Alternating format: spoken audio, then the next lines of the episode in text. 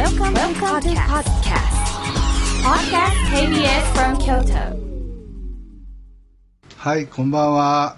えー吉本の大崎宏と、坪田塾の坪田信孝です。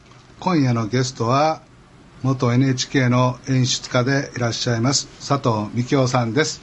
佐藤幹夫さん、よくお越しいただきました。はい、こんばんは、佐藤美希です。よろしくお願いします。よろしくお願いします。つぼちゃん、今日はね、はい。ゲスト佐藤幹夫さんやからね、はいい、つもみたいにね、はい調子に乗ってベラベラ喋ってたらあかんよ。今日はもうあの、あの会長も珍しく今日はすぐこうゲストをご紹介いただいたということで。そうやね。みきおさんはね、あの NHK でいっぱいいっぱいドラマ作りはってんけど、はい。一回もうちの芸人使ってくれたことないねいや、それね、ちょっとね、はい。会長のね、勘違いで。ああ、そう僕、ミスターオクレの大ファンでね、はいはいはい。昔から、うんミスターオクレさんを大河に出したのも僕だし、朝ドラに出てもらったのも僕だし、あ、そうなあとんですか。個性的なあの単発にもオクレさん出てもらったんです。へもうオクレさん出ると、番組当たるっていうジンクスができちゃって。なるほど。どうかなと佐藤幹夫さんのプロフィールを少し紹介させていただきます、はい東京大学をご卒業の後 NHK に入局され最初の不妊地の釧路局で辺境に生きる人間のドキュメンタリーを制作なさいました。ほラジオもなさったそうです、東京に移られてからは尾形健さんと組んで「破国はい、そうです。海の群生」海の無理節という読みます。など人間の尊厳を問う骨太の人間ドラマを演出され両作とも芸術作品賞を受賞なさいました。う。すごい。えー真田広之さん主演の大河ドラマ「太平記。は」それまでの歴史的タブーに挑戦竹中直人さん主演の「秀吉あ。うん。」大河ドラマに笑いの要素を大胆に取り入れ高視聴率を稼ぎ出しましたいずれも歴史的交渉を徹底してドラマは世界を更新すべく狂言師の野村万之丞さんと組んで絵巻物の最新の研究から南北朝時代独特の風俗や田楽などを再現しました。また本木正弘さん主演のドラマスペシャル「聖徳太子」では古代芸能技学をシルクロードやインドなどアジア各地のフィールドワークで再現して研究者からも高い評価を得ると同時にドラマの世界観を豊かなものにしました、フィールドワークはスピンオフ作品のドキュメンタリー「アジアの優越になって再建になった平城京大極殿」大黒伝ですね。はい。をはい。背景にした天皇五輪席のイベント。平城京遷都1300年祝典をはい。支える主要なコンセプトになりました、NHK での最後のドラマ演出作品は本木正弘さんの「坂の上の雲」足掛け7年にわたるスケジュールと破格の予算で日本とロシアの軍事的な衝突を映像化。この坂の上の雲のお話をするだけでまあ実現するまでに2点3点4点してそうですね。ね。まあ2点3点やってようこんなドラマを、はいでみきおさん僕はあの敬愛を込めてみきおさんみきおさんって年配の方の大演出家にみきおさんみきおさんって気軽に言わせてもらってるんですけど、みきおさんはもうドラマを作るために赤字な赤字。そんなこと。でちょっとあのそれ悪いレッテルがね、いつの間にか貼られちどっかのゃっ、端ってこにまた行ってまた戻ってきはって。でまた作りはったらまた赤字になってみたいなまあ確かに左遷が多かった。左遷が多いんですが、本当にはちゃんと戻れたんです。皆さんのおかげで。それがすごいよね、へえ。飛ばされちゃ戻りいや、こんだけの作品を作りはった本当にそうなんです。すごいですね、それは。で、あの、いつもね、会長に慰められて、大丈夫だよ、みたいな。軽い軽いみたいな。ご飯食べましょうかとか、温泉行きましょうかとか言って、せやのにうちのタレント作ってくれ いや、大倉さん。そういう今田耕司さん、えお願いしましたよ。あ、ねそうなんですか。いい芝居してくれましたよ。ええじゃないですか。面白かった。でもあれですよね NHK 時代に数々の素晴らしいドラマを作れになられて優待なさった後舞台で演出や脚本をなさってっていうのは、うんやっぱりあの舞台は面白いですか？舞台はね舞台は、あの吉本はい。百年物語、はい。でねあの2本やらせてもらってその後違うところでも2本やらせてもらったんですけど、はい。自分に自自信が全然ないんですよね舞台について。でだからこそなんかこう伸びしろがあるとはい。自分で思ってるんですけど、舞台の人たちとやってると結構急所疲れちゃうんですよね。でここを知らないだろうあ知らないだろうすごくいじめられるんですよこの年で。本当に。本当にいじめられるの、はい。舞台監督なんかに、はいはい。ええぐらいよくこんなこと言うなみたいな、はい。俺だぜみたいな。言い言いたいんだけど、はい。言っちゃダメなんでね、はい。だからこう今節丁寧にいろいろこう教えてくださいみたいな感じで下手に出て教えてもらって毎回そうなんですよ。そうなんですか、大河ドラマの「太平記」が秀吉を制作した大演出家の佐藤幹夫さんに、はそんなこと言う人いてるんですね。いるんですよね。いるんですよね。ここ舞台じゃそういうことしませんとかね。ああなるほど。であの舞台に約束があるから必ず守ってくださいとか。人物が話してる前でこういろいろうろちょろしないでください。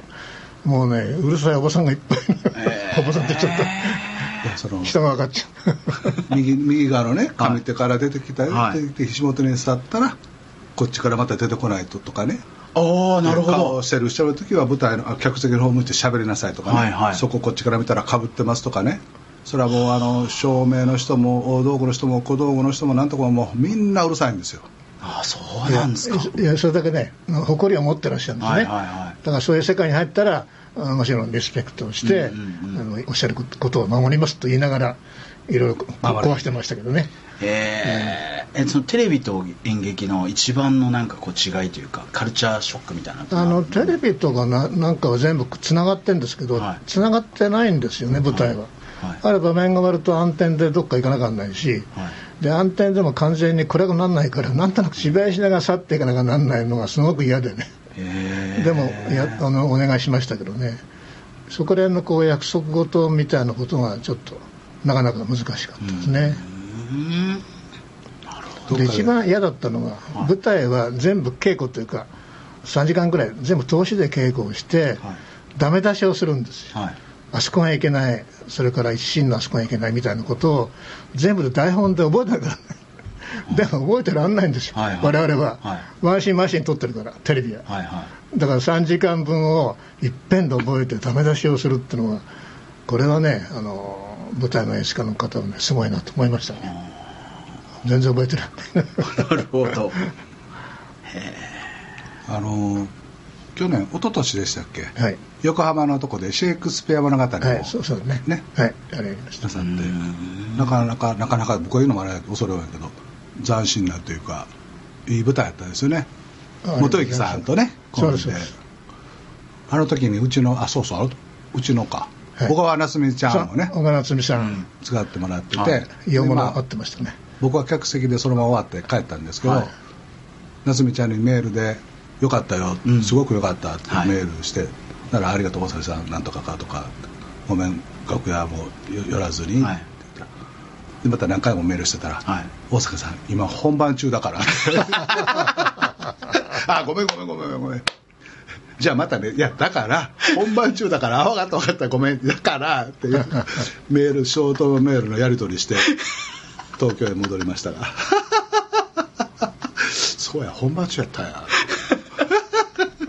でもシェイクスピアの時代のね、はい。こう衣装を着て似合うんですよね。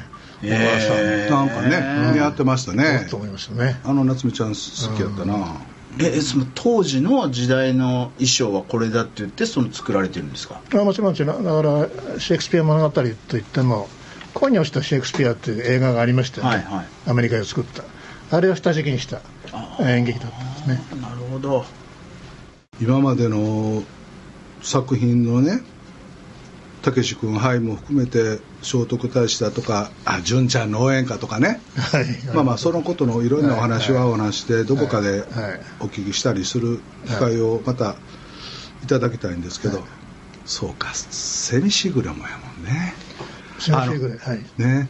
あの再放送します、ねあれ UNEXT とか宇野さんとこの UNEXT とかでも見れたりするからね。ああそうなんですね。そばちゃんそのえー。韓国ドラマばっかり見んとね。ちゃんと日本のドラマも見ないとね。そうですね。最近やたらとね再放送多いんですよ。NHK あのー。作れてないから。ああそういうことなんですね、はい、だから攻めしぐれもやるしたけし君ははいお正月やりましたけどね。いや懐かしかったですね。自分で懐かしかったです。へまあその演出家としての佐藤幹夫さんの地位というかね、生き方というか、まあ、作品を見れば分かるっていただけると思うんですけど NHK を優待なさってはい。なぜか吉本興業にうんうんうん「美香さんもそれやったら吉本で一緒になんかしましょうか」みたいなぐらいのへー失礼なあれで。佐藤幹夫さんもおとなしいから「ああまあまあいいよ」みたいな。いやもうお世話になろうと思ってきたんです 本当に。でその入隊なさった幹夫さんの夢。うん。これからの夢。じゃじゃん。聞いてみたい。これをね今日はあの心熱く淡々と 語っていただければですね。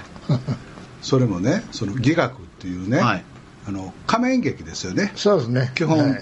無言の、はいそうです。でちょっとあの面白い滑稽なところもあったりなんていうかちょっとなんかこうあの地べたのなんかそういう匂いもするような仮面劇でね。でみきおさんはこれを2025の万博でやれたらなってポツッとおっしゃって。あじゃあ無言だったらなね確かにノンバーバルで。でまあ僕調子やから「ああやりましょうやりましょう」万博でしょ?」とか言って別にあの万博協会の人もなんかの人誰も知らんかったんやけど まあまあなんとかなるんちゃうかなと思ってもうそれはもう岡本ちゃんに「みきおさんの万博でやるのに僕はどうよ」とか言って、まあ、まあもう丸投げして岡本ちゃんが「はい!」みたいな。やっぱこういう時はアホアホばっかりじゃった話は早いよね。万博でもなんかお前みきおさんのあの戯学とかいうの仮面のやつなんかお前できるやろって「はい! 」でこいつなんか確認して「ん。あれおもちゃん忘れてないやってる?」って言ったら「中に言いました」みたいな。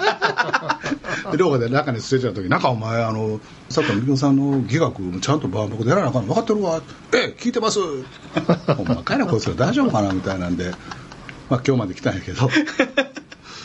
いやすごい支えてもらったんですすごい実体のないね。はい。実はこう演劇でね。ええ要するにもう1300年ぐらいで絶えちゃってるあそう演なんですか劇なんですよへえ。であの仮面だけが残ってるという不思議な。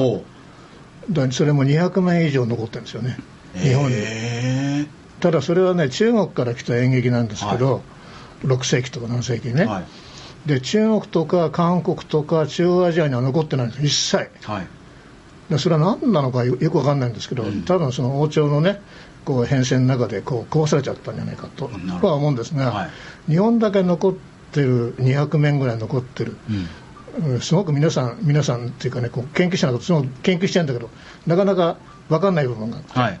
要するに日本だけしか研究が進んでなかったのね、うんだそれをうんもうちょっとこう中国とかインドとかはい。大元のね、はい。それから中央アジアに行って元のストーリーを探せないかなっていうのが今度のプロジェクトだったんですね。なるほど。でそれを探してで万博でこうかけて皆さんにお見せしてその時にこう一緒にアジアの国からいろんな人が万博でね、うん。が集まって舞踊なんか披露してくれるんですけど、はい。こうちょっとがっちり結びつけたいなっていう感じがしたんですそうするとこうアジアのこう芸能アジアの舞っていうものがもうちょっと日本人にとっても分かりやすいしそのアジアの人にとってももっともっとこう親しみやすくお互いの国がねはい。になるんじゃないかなっていう狙いで提案させてもらったんですよね。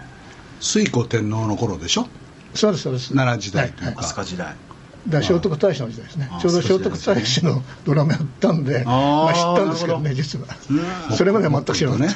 たこれあ面白い。どっかで坪ちゃんシルクドールシルクドードシルクドード一緒に行けへんみきおさんのいや取材の時に。めちゃくちゃいいです。楽しみ。ちょっと知ること行きたいでしょ。はね行きたい。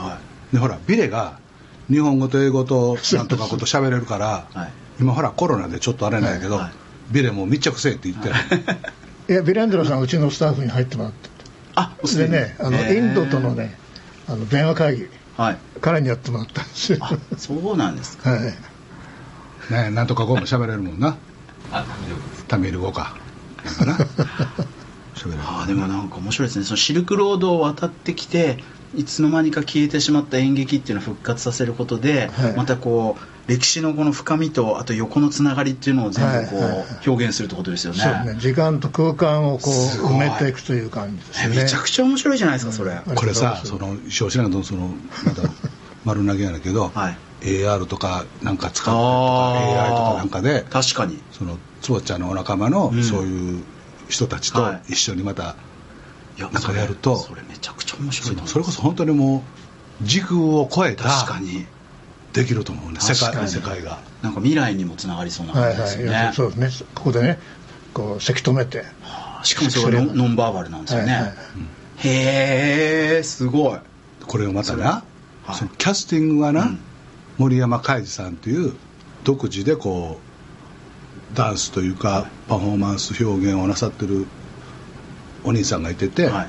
その人が主にキャスティングしてくれはるんですよね。そうだね。彼が全部振り付けとか演出とかやってもらって、まあ、こちらいろいろ調査して一緒にね向こうに渡って彼に仕込んでもらうという感じなんです、まあ、森山海さんはまだまだあのなんていうかあ日本ではあ名前がそれほど知られてないんだけど今国立劇場で森山海二のなんとかっていうねタイトルをつけてバレエがお客さんが集まる人気者なんで、はい。ええこれはねすごいものができるんじゃないかなって感じですね。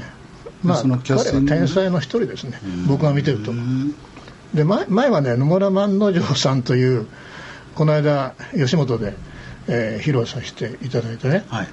野村太一郎という人のお父さはい。んがいたんですけど、はいでその方は2007年かな亡くなっちゃったんですけど、はい。一緒にあのーチルクロード行って、うん。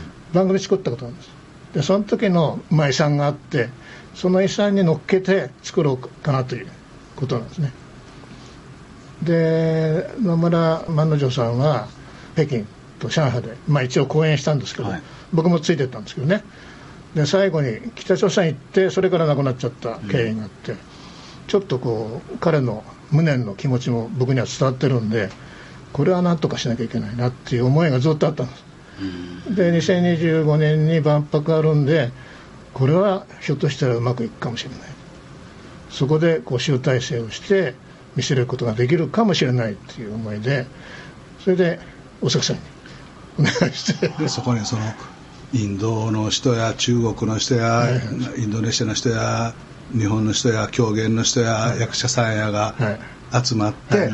そのステージというか、はができるとうん。すっごくいい面白いです。でしょ？非常にいいけどめっちゃ金かかりそうですよね。せそうですよね。あの僕はもう赤字になるんじゃないかって。せやねもうこれみきおさんやからもうもうもうえらいことやから。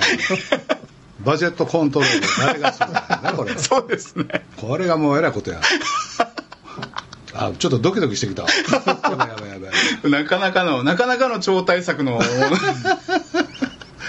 これで柴田さんがお金集めたことがないそうそう坪ちゃんがね。わらわらもうそんなんもう何にもできへんもん。これね今日あの坪ちゃんとこのスタジオに来る道中車でね、はいはい。一緒に来たんですけどね、はいはい。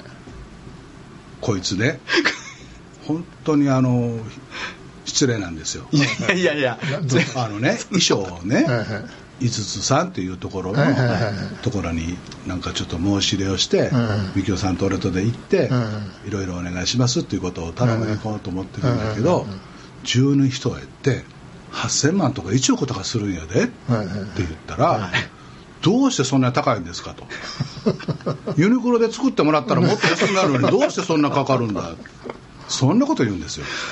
申し訳ございません。はユニクロですごい僕はあのすごいいつも来てるつばちゃん俺も来てるけれどもその発想がね あのいやちょっとシン言ってってくださいシンプルなシンプルな疑まあ疑問ですそう思われるのも、はい。ね無理はないかも。ああ大人やね。大人。まあ普通思いますよね、はいはいはい。ただ草木染めってのがあって、はいはい。それがすごく難しい、はい。染料とかなんかをこう選別してはい。染め上げていくのが時間がかかるし手間がかかるし、はい。でそのね草木染めのことを言ったらね、はい。それ草やから原価ただじゃないですか。またそんなこと言うんですよこれ。まあこの人それは。本当に本当に申し訳ございません。いやでもそういう率直な意見はい。が新しいことを生むかもしれない、優しい。本当に大人大人のご対応やね。大人の本当あえ。えりがとうございます、すいません。それはその染め物一つにしたってね、はいでそれがね僕もその聞いた話で偉そうに言ったらいかんだけどその中国にほら狂劇とかはいあのいろんな劇があるじゃないですか、はい。でその時にいろんな立派な衣装があって、まあ、その頃には当時中国にもその染め物とか織物とかの技術があったんだけれども、今はほとんど消えかかってるんだって、うん。でそれを日本ではまだ残ってるんだって、はい。だからその井筒さんとかにその一緒にさせてもらうことができれば、中国から伝わってきたその技法を、はい。今また一緒に作ってうん中国にお返しをするみたいなこともある。ということもできますよね。へえ面白い。これがね、やっぱり中国から山ほど日本にね、うん文化が伝わってきて、そうですね。いろんな技能も伝わってきて、はい。まあ、技学もその中の一つなんだけど、うん。むしろこう日本でこう保存されて、アーカイブですね、はい。保存されて、その技能そのものもちゃんとこう継承されてるっていうのが日本かなと思うね。でそれをま、まあ、美しく美意識を持って保存して伝えてるってのは日本なんで、うん。今だから、まあ、こういう時代ですけど日本からに中国にそれこそ勝ちもおっしゃったようにお返ししていくと部分的にも、はい。お返しして交流していくと。でそれはそれはどこの国のもんだみたいなことをねあんまり言わないで、やっていくことができるんじゃないかなと思うんですよね。でアメリカとかヨーロッパ、ねはい。あのローマギリシャの文化からもらってるんじゃないですか、はい。でそれがローマなのかギリシャなのか言わないじゃないですか。確かに。今さら確かに。その言ってんのは今おかしいと思う。中国のもんだよ、はいはい。朝鮮のもんだよ、はい。みたいなことを言わないで、お互いのこう共通の文化としてね、うん。こう大事にしていくっていう姿勢が今大事じゃないかなと思いますね。なるほどこれ今思いついてました。ちょっと今の吉本語が入ってしまいましたけど最後やっぱどうしてもちょっとオチを入れないと。申し訳ございません大阪さんか。んない大演出家にミコさんミコさんあえて聞かれて言うてほんまに。これねはい。もちろん万博でやるんやけど、うんうんうん。万博で夢夢を言うとね、なんだ今何で笑っいや違う違う万博でやるんやけどっていうのも何の権限もないはず。いやでもこれなんですよね。たやらないかんことやろいじゃあ多分その視点ってすごく重要で何の権限もなくてもやりましょうっていうなんかそこでななんていうんですかね。えでもいろいろこういうこともあるしなって言ったらやりましょうってでき言えないじゃないですか。絶対応用編もあるしね。そうそうそうそうそう。だから万博の空き地の隣のとこ借りてやってもいいかもわからないもんな。勝手に万博。勝手に。吉本っぽいな。でさ、うん。そのみきおさんと話しててこれってあのみきおさん万博でやるでしょ。う、はい。でその後ツアーしましょうよツアー、はいはいはい。日本もあのアジアも中国もいっぱいツアーしましょうよ、はいはい。そしたらあの衣装代とかリース代とかもね、はい焼却できるし、はいはいはい。絶対やりましょうね、はい。とか言って、はい。どこの市民会館かなみたいな。話 大崎さんと。場所はそこじゃないんです、はい。例えば東大寺お興福寺春日大社伊勢神宮。なるほど。そりゃそうだ。赤面の至りでございます。よ 今から市民会館抑えな県民文化会館抑えなあかんちゃう確かに。でしかもそれを映像化綺麗にやったらなんかすごい素敵ですすよね。それでだから元の、うんまあ、ふるさとはいろんな国に散らばってるからそっちにもね。いいろんな国にあなたのふるさと昔の財産ですよっていうふうにお返ししますみたいなことは言えるんです確かよねに。だからインドのまたなんとか寺院みたいなところであったりとか。うまあインドには行くんですけどインドがねすごいのが、はい紀元前にできた踊りの形がもうできてるんですよね、はい。その踊りの形がこう彫像になって、うん。寺院にこう飾られてるんですよ、うん。立体になってるんですね、うん。3D、はいはいはい。でそれをもとにダンスをきちんと継承してる先生もいてへえこれはもう全然半端じゃない。はい。インドの人は。すごいですね。なるほだからこう抽象的なこととそのなんていうかなこう継承能力っていうのはインド人の人すごいです、これあれでしょ、はい。そのインドのその舞踊舞踏も入ったり、はいはいはい。まあ、それは幹事さんがいろいろなさるんでしょうけど、日本の踊りはい。和踊り、はい。日舞、はい。みたいなのも入ったりもする今もちろん入ります。はい。それはあれですか？南西井上八千代さんとかそんな人にも頼みに。そうですね。今ちょっとあのキャスティングがあー不明文のところがあって今ちょっとはっきり言えないんですけど、はいあの若い伝統芸能の家系のお嬢さんですね。はい、あ僕この間東京芸大のはい。大学院の人でうん、お嬢さんなんですけど、うん。その和踊りというか舞踏をやってますみたいな人であそうですか。どっかやってカンボジアのなんとか遺跡のとこで踊ってはるんですああ和踊りで、あそうですか、うん、そんな人もいっぱいいてるから京都の芸大とかなんかそんな人のたちもあのどっちにしてもそうですね。そのスタッフスタッフで失礼かスタッフもいるしね、えいっぱいいるからそういう人たちも一緒にできたらいいよね。そうだね。えまあ、女性がね一人しかいないんですよ。その戯楽ってのは。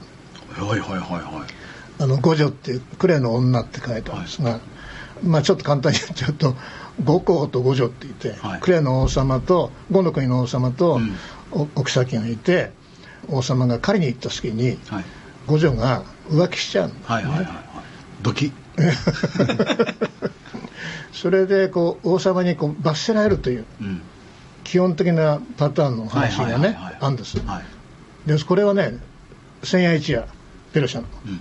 でペルシャの千夜一夜っていうのはもともとはインドの説話だったはいでインドの説話が中国にも流れそれからペルシャにも流れ、まあ、銀学にそうそういうふうに反映されてるんですけど、まあ、9世紀頃にあのペルシャの文化を発見したヨーロッパ人がはい。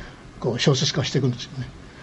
だからむしろその千夜一夜なんてのもともとアジアに普遍的にあったお話だったんです。はい。それが銀学に反映してるっていうか、むしろこう我々が発見したのが遅いっていうかな。ほなんでヨーロッパ人が見つけたていうね、必ずアジアの文明はそうですよね。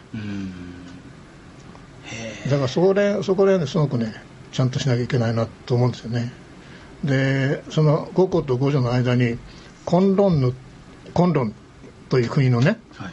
えーまあ、奴隷が出てくるんですけど、はい。それはまあ、ボルネオあたりのはい。いた奴隷なんですが、これが、まあ、ラジオですけど、巨根の持ち主。ね。巨根巨根の持ち主が五女に化粧をする前があるんです。はい。で不倫する前に。ね、はいはい。でそれがまあ露骨な前なんですよね、はい。でマラフリ前っていうふうに。マラフリ前マラフリ前あのかビデオもでかそうやもんな。13 13世紀の学書にちゃんとカタカナでマラフリ前って書いてあええまあ、だからまあまあ言えばそのヤヒだけれどもおおらかで少しこう滑稽というかるそうです。可愛らしさというかがあるんですよね。土俗的でねこれはお客さん絶対喜びますよ。そうじゃない？そんな笑ってるこんな大化のねその しかもこう落ち着いたトーンで。であ俺が？いやいやそれそれをなんか巨根とかマラフリ前っていうのはこれ一応学術的に言ってるんです。俺が言ってるあのコンドームと巨根とちゃうからね。今度なんとかいう国でちんちんでっかいとちゃうからね。それにちょっと関係するかもしれないですけどその根論っていうのをこう仕留めるっていうかやっつける役割を負ってるのがね、はい金剛と力士という。はいはいはい。金剛力士ってあの東大寺にいるんですよね、はいはいはいはい。両脇にね、はい。で金剛力士っていうのは唐の時代にちょっと変質しちゃってはい。宦官言いますよね、うんうんうんうん。宦官の若者につけた名前なんだええそうなんですか？ご存知でした？最近知ったもちろんや。だからそその金剛歴史っていう考えじゃないですか。それがマラフリ前マラフリ前の男をはい。仕留めて縛り付けるっていうええ逆説的な演劇は一体何だろうみたいな今ちょっと感じになって今ねえじゃあ金剛力士像ってそういう人たちってことですか？いやだから変質したかもしれない。あ唐の時代にはい。だからそのおおらかでヤヒやったのよ。あー。ヤヒだけれどもおおらかな、ね、気分時代の気分というか。そうです、うん。だからこそこう受け継がれたんやと思うよ。堅くしてやっとったら受け継がれへん。そうですね。確かに。それこそ別にちゃんとした舞台っていうのはもちろんあるんだけど普通の土のところの道を歩いてパレードしたりね仏像をこう担いでみんなで腰で担いであのお城の周りを練り歩く。はい。そこで舞をする場所に集まってみんなで、円になって見るという感じなんですよ。だからチベットのチャムとほとんど同じ。だから本当は仏様のためにやる芸能なんです。なんでそれがそこでねコンロンとか出てきてやるのかっていうのはまあちょっとそその楽しみ方が庶民に対してサービスしてるっていうこともあるかもしれない。それから不倫に対しての戒めもあるかもしれない。まあそこら辺はねすごくこう柔らかくできてるね。じゃあ意外とそのできた当時ははい。傷んではい。すごく叩かれてたものなのかもしれないと。かもしれないですね。だから誰が作ったかよくわかんないんですよね。まあでもそのそういう権威ある神社仏閣とうん民衆たちがそこにこうより集いってそうですね。まあまあ崇めつつおおらかにどんちゃん騒ぎをして、はい。でもその本質にははい。神を恐れたり敬ったりする中ででも民衆ははい。チンチン振り回したり鐘や大音でキャンキャン鳴らして残っていったということだろうな多分多分ねあのコンロンが五条を終えます時に客席にまで入ってったの。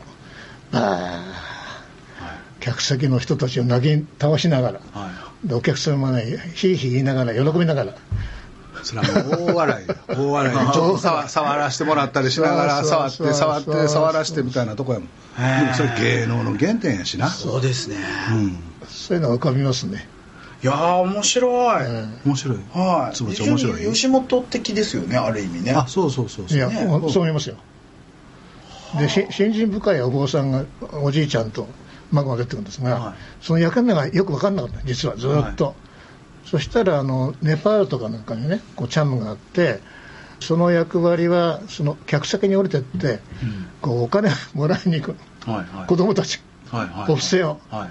お願いしますみたいな感じ、はいそうすると可愛いからあげちゃうみんな、はいはいはいはい。それでお金をもらった後その2人の子供たちはバカな真似をしてね騒ぐんですよ、バーッはいはい。お客さんに水をかけたり追いかけたり、はいそんな感じ。客いじりプラスちゃんとお金をいただくという役割をちゃんと果たして。役割の仕方がやっぱり似てますよやっぱり今の芸能界とね。ただそれがちゃんと仮面をかぶった子供がやる。で可愛いっていうだからあの、その昨今の芸能界のまあもちろん不倫はダメなことなんやけど、うんうん。不倫やってしまって抹殺されるとか、うん。あの何かの本に書いてあったような気がするんやけど美空ひばりさんが反社とつながってたからええや悪いや、うん。でもちろんダメなことなんやけど、はでも本質は美空ひばりさんの歌が歌声がいかに素晴らしいかっていうところで評価せなあかんのに、そっちばっかり行くので、うん。なんかこのみきおさんのこの技学通じてそういうなんか寛容さっていうのかな、はい。別にあの甘えてってことではなくってなんかそういう世の中にならんと、もう生きづらくって結局子供たちは若い人たちがね、ちょっとずれたらあかんみたいなのはもう、なんとかどっかでせないかんからいやそれで言うと最近 TikTok でちょっと話題になったものがあってですね。あのアメリカのカリフォルニア大学バークレー校っていう、まあ、いわゆるもうトップ校ですよね。そこの経済学の教授が今やっぱもうオンラインでの授業なんで、うん。家にいるじゃないですか,、うん。その人がオンラインの授業前に必ずウイスキーのそのグラス一杯をグッて飲んで、うん。あの授業をするらしいんですよ、うん。それがあまりにもシュールだって言って、うん。毎回するから、うん。そこの部分だけを編集して、このグッて飲んでるところっていうのを動画で15秒ぐらいにやってそこに音楽で「ワンショットツーショット」って言ってこう有名なこのパーティー音楽をこう流してそうずーっと飲んでるっていうのをやってそこが TikTok でめちゃくちゃいわゆるバズを起こしてな何千万再生というん。ですかねでやっぱその先生の授業がとにかくめちゃくちゃ面白いしすごくこう評価も高いんでで結局そのオンラインでその先生の授業を見れないかっていう問い合わせが殺到してアメリカで。で今すごく話題になってるんですけどこれもし日本だったらなんで授業前にウイスキーなんか飲んでられちゃうってクレームが殺到する可能性あるよなっていう。これをなんかおもろいって言って編集バーってして音楽かけて TikTok に載せてそれが結局なんかこう宣伝になるってすごい僕がアメリカ的だなってちょっと思ったんですよね。なるほどね。でやっぱ授業の内容がある意味面白ければいいはずだし、プラスそういうなんかスタイリッシュというかねその面白いなんかがねそうそこはその寛容さとどこまで守る気最低限守るところで境目はここででもグレーゾーンもありますよみたいなところを、うん。なんかこう芸能の力というか文化の力で、はい。もう少しこうちょっと今の空気は変えたいなと思うよね、はい。俺あの風俗の風俗嬢がコロナを蔓延させてるって言って、うん。はい。でまあそれはそうなのかもしれないけれどもいろんな新聞とかメディアとか週刊誌とかが風俗はいけないとか風俗行ったと言うけどじゃあお前たち風俗行ったことないんかと。まあない人もいてるやろうけど で行ったことある人もそんなこと書いてるわけでしょ？自分だけね。置いてね、はい。うん、なんていうのかな？なんかそういう言い方したらなんか身も蓋もないかも分からへんけど例えば中学中退してとか、はい。ちょっと精神的に肉体的にちょっとどこか違うとかはい。いう人たちが普通に就職試験を受けて会社に勤められへん男の人も女の人もいっぱいいてる中で、はいまあ、ああいう仕事がええかどうかっていうのはあるんだけどじゃあその人たちの行く場所をもっと考えて作らなあかんちゃうかなとも思うし、でそれはもうもやもやっとしてずっといつの時代も続くことなんだろうけど、なんかこういうふうなことにみんな参加したり、はい。一緒に作ったり、ん見たりする中で、もう少し違う空気が流れたらなっていうのは、寛容さというかね、まあ本当寛容さおおらかさですよね。ね。は確かに住みづらくなりましたよね。ね。うん。そのお面はい。なんていうんですか？お面。麺、ええ麺お面はどこに作ってもらうんでしたっけ200麺今海洋堂さんに。海洋堂さん、い、はい、すいません。ちょっとあのあグリコのおもちゃとか作ってはった。まあもともとで言うとね。カエルさんもともとあの大阪さんの知り合いでね、はい。か宮もう会長は宮城90歳ぐらいの人で、へー。えどんな仮面なんですか？まあ疑惑面はこうす頭からすっぽりかぶるチベットのチャムと同じ、はい。でかいんですよ。はいはいはい。それでまあ目がちちっちゃくてなかなか見にくいんですけど。ですっぽりかぶって踊りまくれるやあつのスケバンデカの鉄仮面みたいなやつですか？もあもっと大きい。もっとコートコートもああスポッて。いうかだからギリシャの仮面と同じなるほどなるほど、うん。だからそれはギリシャから来てんじゃないかっていう説もですね、そうなんですね、中国ではあのその戯学のあの仮面とかでまだあの民族芸能で残ったりしてるからね、はいはい。俺見たよ、へー。昔昔ね中国で。仮面はすごいですよ。中国はね。疑惑の仮面はまだ見つかってないんですけど。はいはいでそれをその海洋殿の宮城専務にまあまあ快諾をしていただいた感じですよね、はいはい。そうです。うん。へえだからこれそのそれぞれ皆さんその一家言あるというか人たちばっかしやからうんうんうんうん。その人たちをこうまとめて、はい。この芸学を作り上げるっていうのは、はい。本当に大変やいやね大変です。三木さん大変や思うわ。もう会長しかできない。僕はまあ振っちゃいましたけど。お弁ケータリングかなお弁当運ぶ。そんなビデとその役割ぐらいしかできへんからあれやけども。でもこれをそのもちろんリアルの大切さもあるけれども、んなんかこう違う空間作りたいようね、ん。面白い。本当はあの国とかねはい。なんかやるべき仕事ですよね。うん。基本的にはね。それってもうその完全に忠実に再現するのか、はい。現代風にも若干アレンジするのかによってもなんかこう微妙に方向性違う気がするんですけど。あの基本的にははい。忠実に、忠実にというか忠実にはどういうふうにするかですけどね、うん。だから各国の芸能者の方にいろいろご相談して、はい。振り付けを考えながらその踊りの基本をこう踏襲しながらつまんないものにはしたくないねはいはいはこう我々が見て興奮するうん。ものにしたいですよね。いなるほというか、あのー我々がもう一回復曲するっていうか起こすっていう感じがね絶対必要だと思うんですで戯学そのものはなんていうか千数百年踏襲されてるわけじゃないから、はい。要するに形骸化してない。うんうん。何もないから、はいはいはい。起こせるはずなの、はいはい。新しく、はい。まあそこらが狙いですね。で音楽もまあまああのこうリズムがきっと増え絵が2つぐらい入るぐらいな感じである程度陣を引く、うん。まあ、そういうところで作っていくという感じですね。なるほど。ただあんまりその現代的な要するにその西洋のジャズとか、はいはい。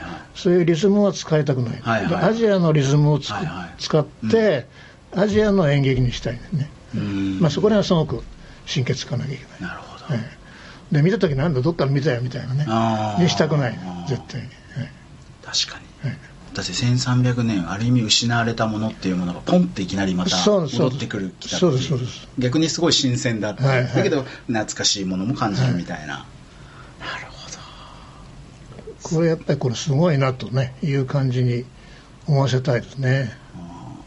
多分あの僕なんかがいてるお笑いの演芸の世界にもね多分その辺の伝統芸能とかいろんなことの、うん。からちょっとだけパクってきたようなやつってうん。いっぱいありますよねその大道芸も含めて。うん。でナンバーグランド花月も漫才やって落語して新喜劇やってるんだけど、昔はその間にこう雑技というか、はいマジックがあったり手品があったりー。南京玉すだれがあったり ちょっとエロっぽい一筆書きの絵描いたりとかっていっぱいあったからそういうのもねもう一回こうもちろん漫才ブームでありがたいことなんやけど、うん。いわゆる諸芸というか、うん。そうですね。そういうのをもう一回こそうね。う万博でそれを戯学を見て、若い子や子供たちが、うん。芸まあ、芸能者というか、はい。パフォーマーというかああそこのあっこ好きだからあれちょっと練習しようって言って、なんかそういう職業選択というか選ぶみたいなこともあればいいなとかって、まあ、中学で山岳って言うんですけどね、チル学って言って、はいはいはいはい。まあ、一段こうし下の芸能だと思われたんだけど、うん。基本はサーカスなんですよね。ほさっきおっしゃった南京玉スうはいはいはいはいこうこういろいろこう高いところみんなこう登るはいはいはい。登るみたいなね、だからサーカスと一緒の芸能だったん。戯学は。い。というふうな説もあるんです。だからもっともっと庶民的なものでこう刺激的で面白かったんじゃないかなっていう感じがします。で戯学があの日本に伝わってきたちょうど後ぐらいに文学って伝わってきたんですね、はい。で文学は今も残ってる実は、宮内庁経由何学っていうんですか？文学。武学。前の学ですね。あ前のが雅楽とも言います雅楽とも呼びます。うん。雅な雅楽。雅楽ね。だから雅楽がまあはい。正反対というかそうそう静かな、はい。静かな貴族的な抽象的なうん。前なんですね、へでもあんまりしちゃ僕怒られちゃうんだけど文学もねまあ雅楽はもっともっとこう面白かったんじゃないかっていううん。感じがするんです。伝承されてる中でだんだんこう冷凍化されちゃったなみたいな。うんもっと生々しいものだったんじゃないかなっていう感じが僕は知ってますね。へそれはまああの雅楽の人たちともコラボしなきゃならないんでお互いにこうディスカッションしてね、やんなきゃないんですけどね。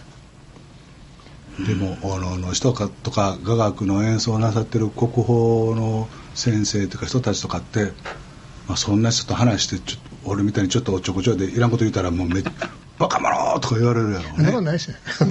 なんか火箸かなんかでパシーンとか。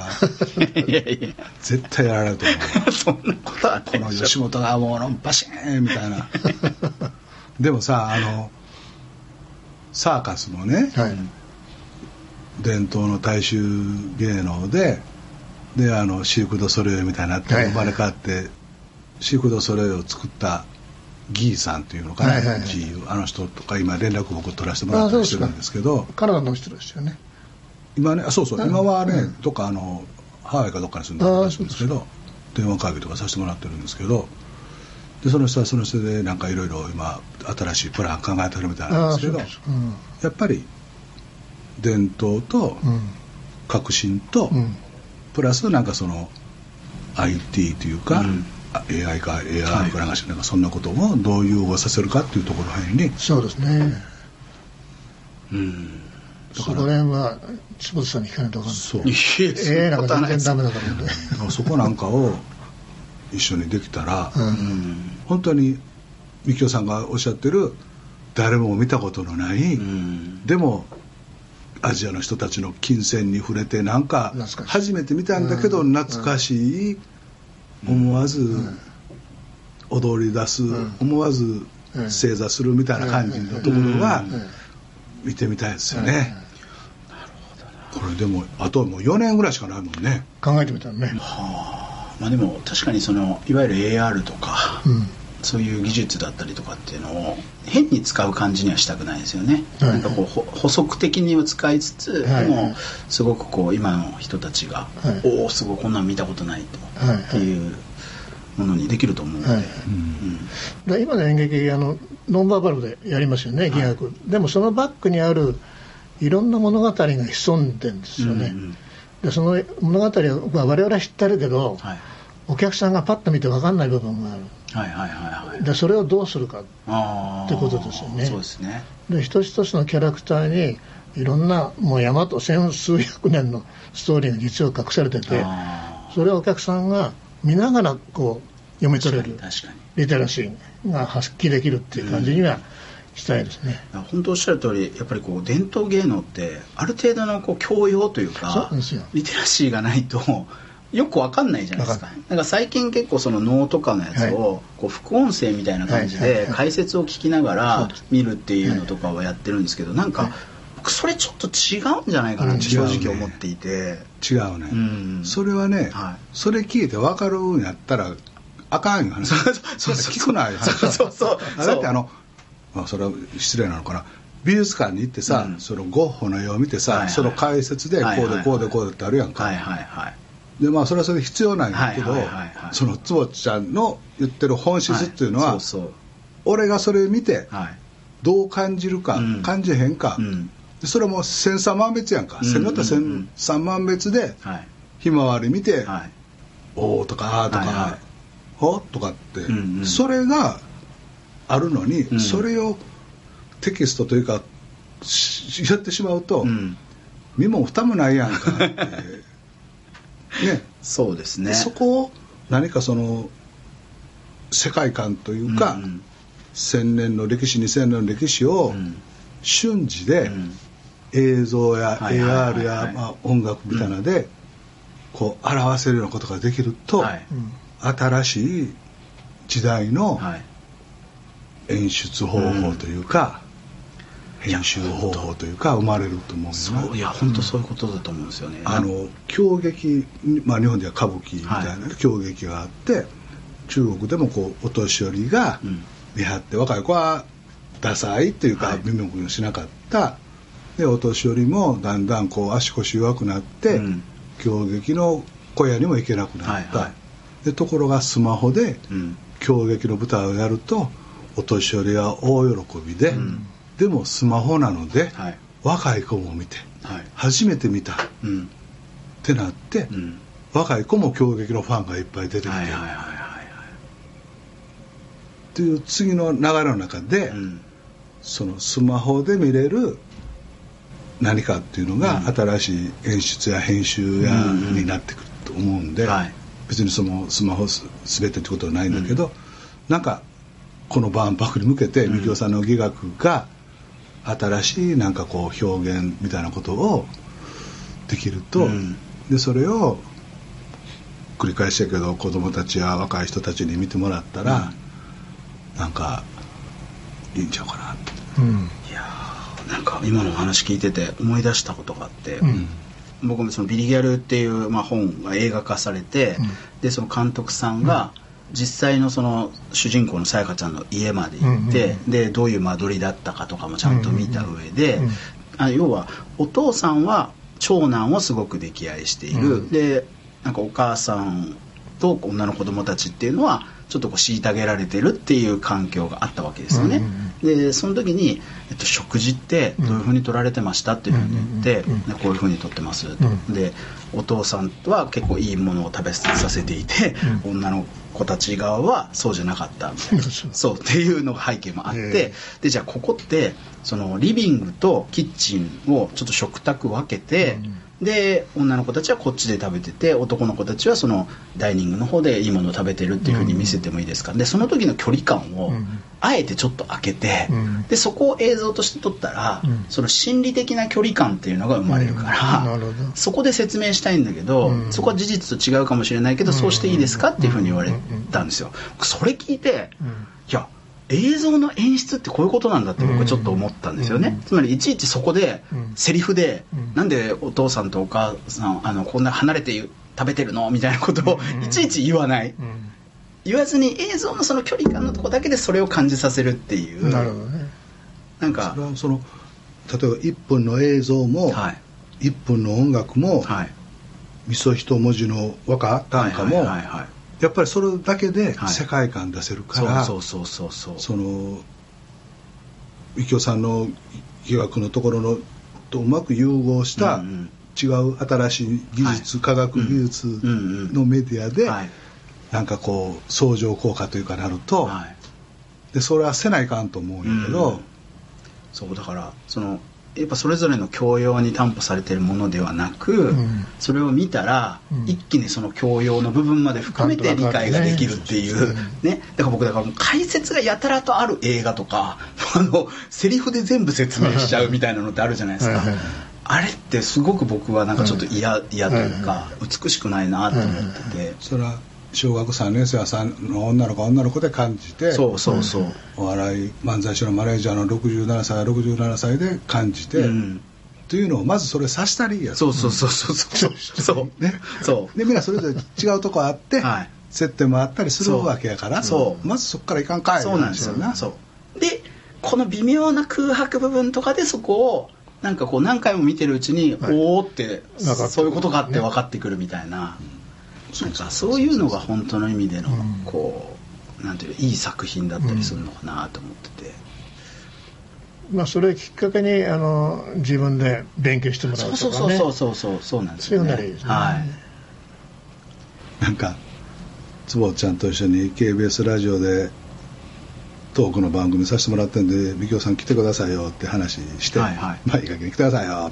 背背中越しに来てくださいよみたいな言い方やったけど。